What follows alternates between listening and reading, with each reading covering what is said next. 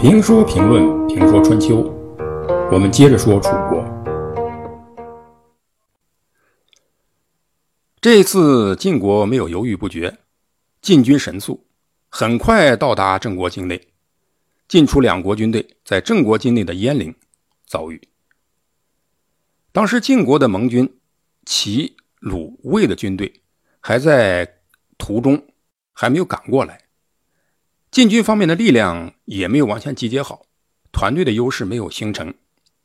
在这种情况下，是速战还是缓战？晋国领导层发生了分歧。晋国的副统帅士燮认为楚国强大，会合诸侯打败楚军不是当时的晋国力所能及的，打败楚国应当留给以后有能力的人去做，因而主张坚守。但晋国统帅栾书不同意，新君左西至尤其坚持要打这一仗。他说：“韩地一战，晋惠公被俘；基地一战，先征不能回国复命。啊，当然，先征不能回国复命呢，是另有原因的。毕地这一仗，荀林府战败，这些呢都是晋国的耻辱。现在我们再逃避，就更增加了晋国的耻辱。我们不能让后人提起我们就感到耻辱。”晋军的上层还在争论，而这个时候呢，楚军已经冲到了晋军的门口。楚军是强势的，楚军于六月晦日，趁晋军不备、出其不意，利用晨雾作为掩护，突然迫近到晋军营垒布阵。晦日是农历每个月的最后一天，农历是以月亮的圆缺为依据的，农历月的最后一天。没有月亮，这是古代用兵所忌讳的。但楚人不讲这些。楚军突然来到晋军的阵前，晋军并无准备，围绕下一步的举措，晋军又发生了分歧。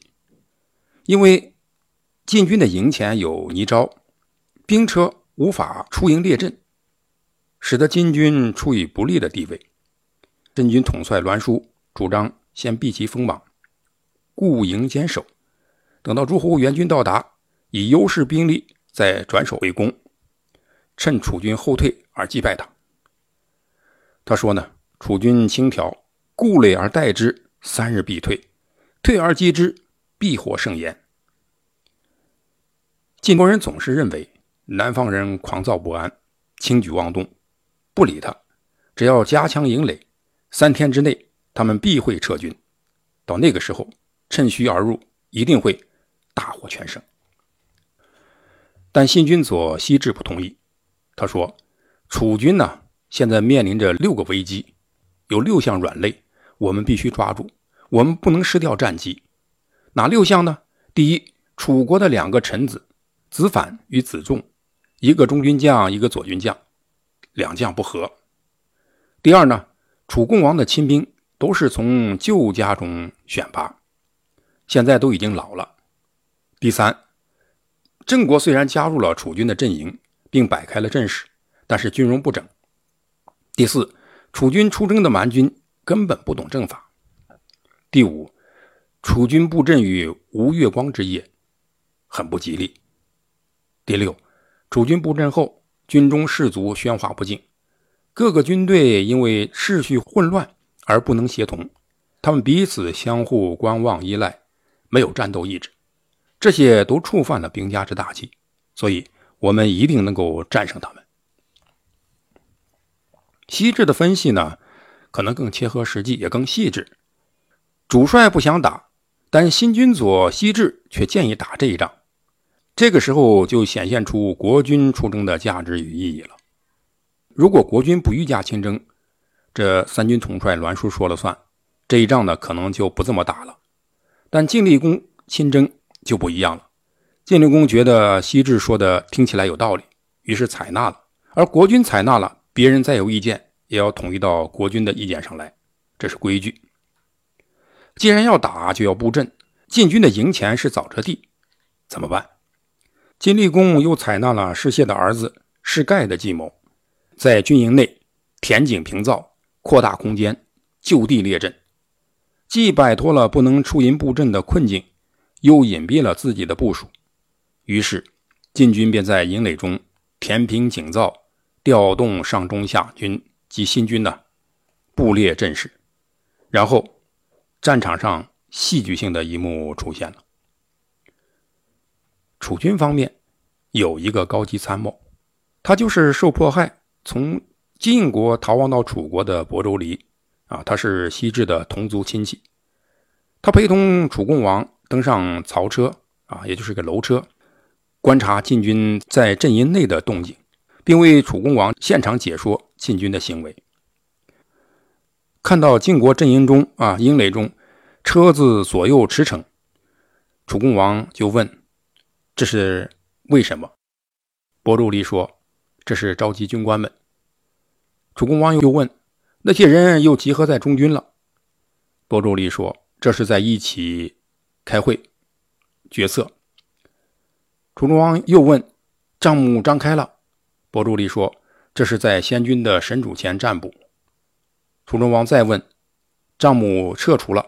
伯州离说：“这是将要发布命令了。”楚庄王说。喧闹的很厉害，而且尘土飞扬起来了。伯州离说：“这是准备填井平灶，摆开阵势。”楚公王继续问：“都登上战车了，将帅和车右都拿起武器下车了。”伯州离说：“这是宣布号令。”伯州离问：“那么他们要开战吗？”伯州离说：“还不知道。”楚公王说：“晋军上了战车，将帅和车右又下来了。”伯州离说：“这是战前的祈祷。”伯州离把布阵的形式和晋厉公亲兵的位置告诉了楚公王。有了亳州离，晋军的布阵和准备呢，使楚共王了如指掌。而晋军方面呢，晋厉公身边也有一位高级参谋，他就是被楚庄王讨伐的若敖氏窦交的后人，楚国旧臣苗喷黄。苗喷黄。也陪晋厉公登上高台，观察楚军的阵势，在晋厉公的旁边为晋厉公解说。苗喷黄熟悉楚军内情，他向晋厉公建议说：“楚国的精兵在于他们的中军的王族而已，请把我们的精兵分开去攻击他们的左右军，然后再集中三军攻打楚王的亲兵，一定可以把他们打得大败。”城濮之战。晋军采取的也是这个战法，应该说对付强大的楚军是行之有效的。虽然他们那个时候呢不见得懂得木桶理论，你军队的战斗力是由你的短板所决定的，所以找他的短板攻击是明智的。晋厉公和栾书采纳了这一建议，及时改变了原有的阵势，让中军将左各率精锐一部，加强了左右两翼。确定了首先攻击楚军中薄弱的左右军，而后围歼中军的作战方案。